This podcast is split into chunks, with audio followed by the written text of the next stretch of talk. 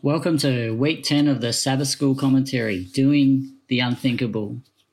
If you're joining me in your car or through your phone or your iPad or, or wherever it is you're tuned in today, it's good to be with you here at Gra- uh, from Grafton. Doing the Unthinkable, this reminded me of a, a story of a, of a father and his son. A single father and his son are united every day in each other's constant presence. Every moment of every day they have been together the love of the father for his for his son is great. And throughout their love and their life together they share perfect relationship of peace and unity. They play in the park together. They are best friends and and share their humble small meals as if it might be their last. They are f- in full appreciation of every chance they get to have a beautiful heartwarming moment with each other their love is inseparable and it grows deeper and deeper for each day and every day they are alive. One day the father is called to work, and as usual, the son follows and plays in the nearby creek not far from his dad's eyesight. The father's job is to pull a lever that opens a railway bridge and lets the boats pass through. As the son fishes in the creek, he watches as his father intensely his father has stepped away from his station and the son hears a boat. He calls out, Dad, Dad, there is a boat coming. But there is no reply. The son then takes it upon himself to climb into the bridge and open it manually. He starts to, to wind and the bridge slowly opens. As this happens, the father hears the station phone ring and there is a train coming through that has gone right through a red light. The father looks and sees the bridge opened. The boat is through, and his son is nowhere to be seen. He then realizes that his son is in the bridge and has opened it manually. He sees the train quickly approaching and knows his son has little time to get out. The bridge has to be closed to let the train through safely, but the son is stuck and has no escape. The train is here and the bridge needs to close. The father has no choice but to pull the lever, or he can run and save his son. But that would mean the countless loss of lives for many. But his son would be killed. What does he do? He can't leave his station. He the father cries out in anger, agony, and he pulls the lever. He races down to his son, but the bridge has to close, and his son is killed. He falls to his knees in despair and watches as a train goes by. He notices through the windows of the train that it is full of the prisoners, and he remembers that the death row train was, was moving through today for sentencing. The train goes past and he climbs into the bridge and finds his son. He gently picks him up and walks off into the distance. Such a great sacrifice for the life of others who had already been labelled with a death sentence. This truly was doing the unthinkable. You know, when I first read the title for this week's lesson, all I could think of was the unthinkable things that I had done in my life. And let me tell you, there's been plenty of them. But this week we look at doing the unthinkable at the other end of the scale. We look at Jesus. Jesus came to do the most unthinkable act in the most magnificent display of love to reach the unreachable. You and me and all humanity completely lost in a world full of sin.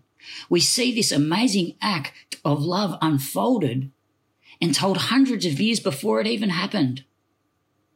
The memory text this week, Isaiah 53, verse 5 But he was wounded for our transgressions, he was bruised for our iniquities. The chastisement of our, for our peace was upon him, and by his stripes we are healed. It's beautiful, the translation of the New King James that is used here. By his stripes we are healed. The word healed is a beautiful word as you look into it a bit further. This word means more than just being saved. When you go to the New Testament, the Greek word for saved is sozo, which means to be delivered, to liberate, to make well, to heal, to restore health, and to make whole. We are not just saved from sin or from destruction that it brings, but we are completely made whole. We are healed. We are healed in, and God's desire for us is to experience this wholeness, this newness in life, in the here and now, which is the language that Jesus uses when he talks about the abundant life, the abundant life that starts now when you are fully healed and made hold from what sin is trying to take away from you. The lesson this week starts us off in Isaiah 50.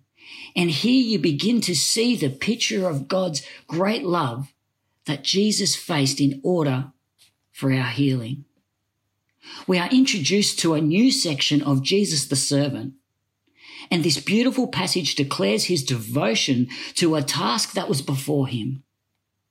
He comes as a teacher of men, yet he is instructed by the Father as the Gospel of John tells us in chapter 8, verse 28.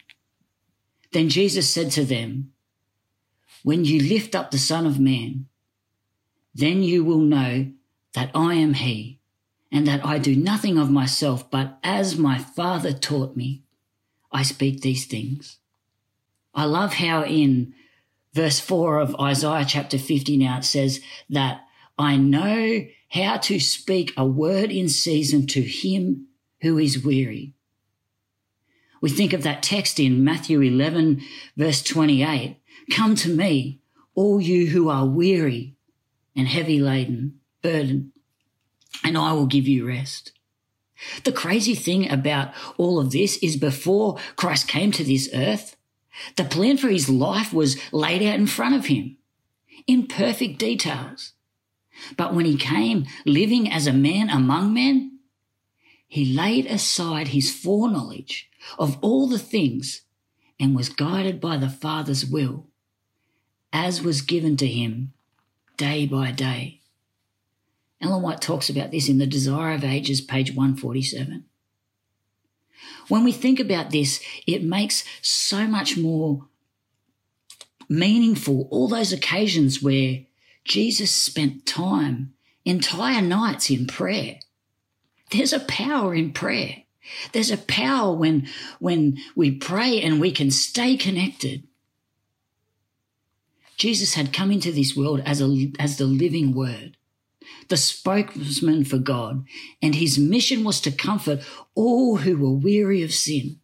His ears were opened and ever ready to hear the Father's will, even in the most difficult of situations, like in the garden where he sweat great drops of blood, dying in agony from the psychological torture of being full of sin. Jesus still cries out, Not my will, but yours be done.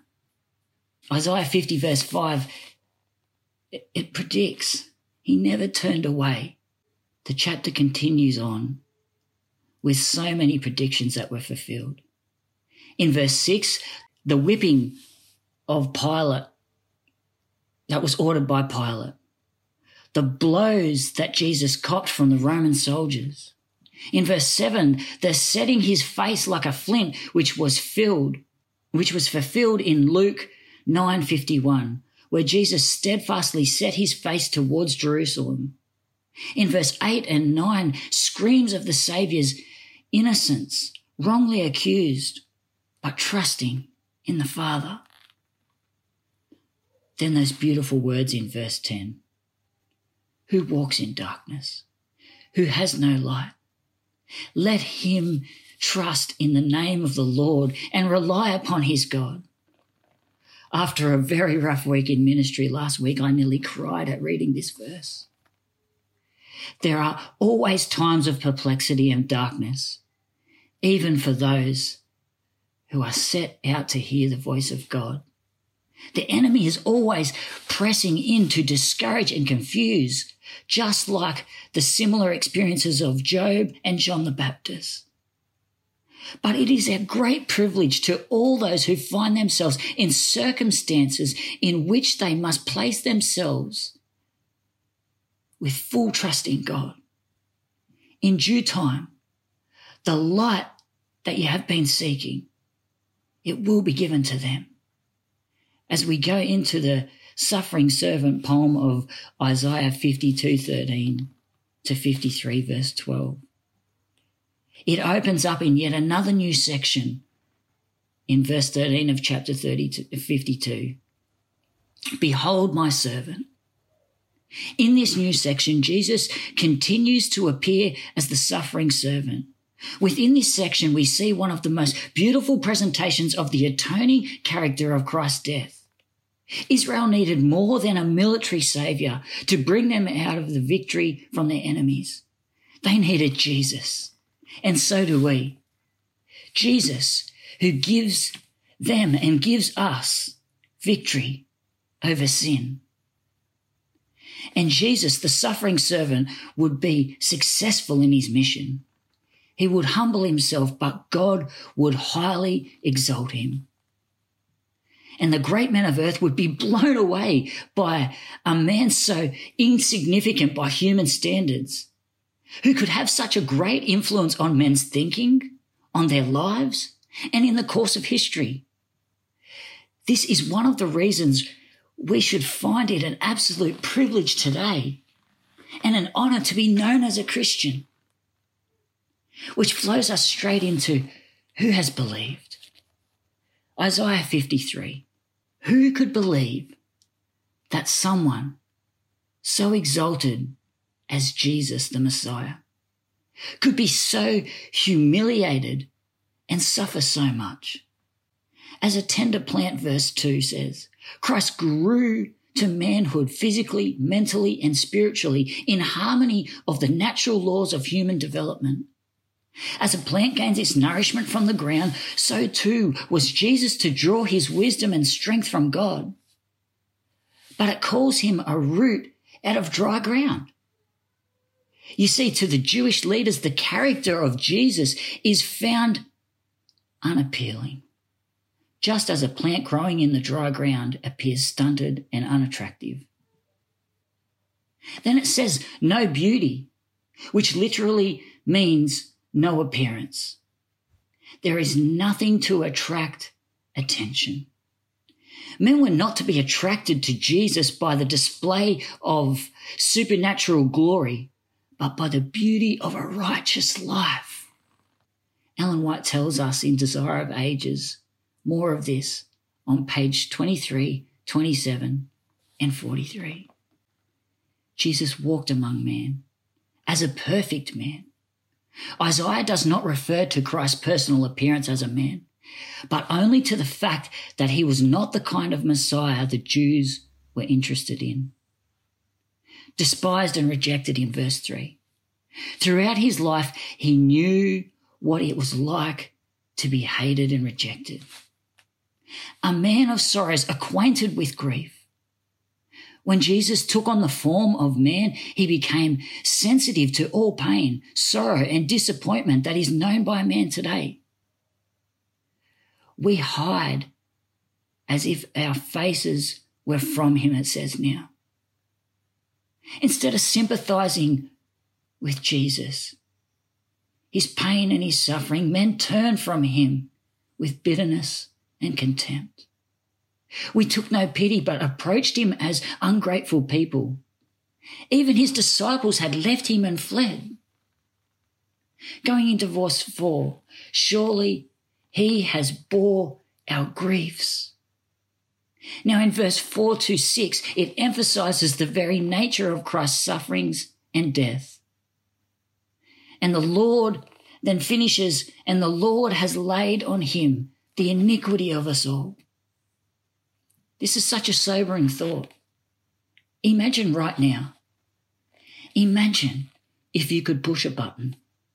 If there was a button that you could push and everything you had ever done wrong was brought to your full attention. No buffer, no sense of forgiveness, what would happen? You would psychologically explode. And yet, this is what Jesus went through. Only it wasn't just one person's wrong, but the sin and iniquity of everyone that had ever lived and everyone that will ever live. And this is even before any of the physical torture started.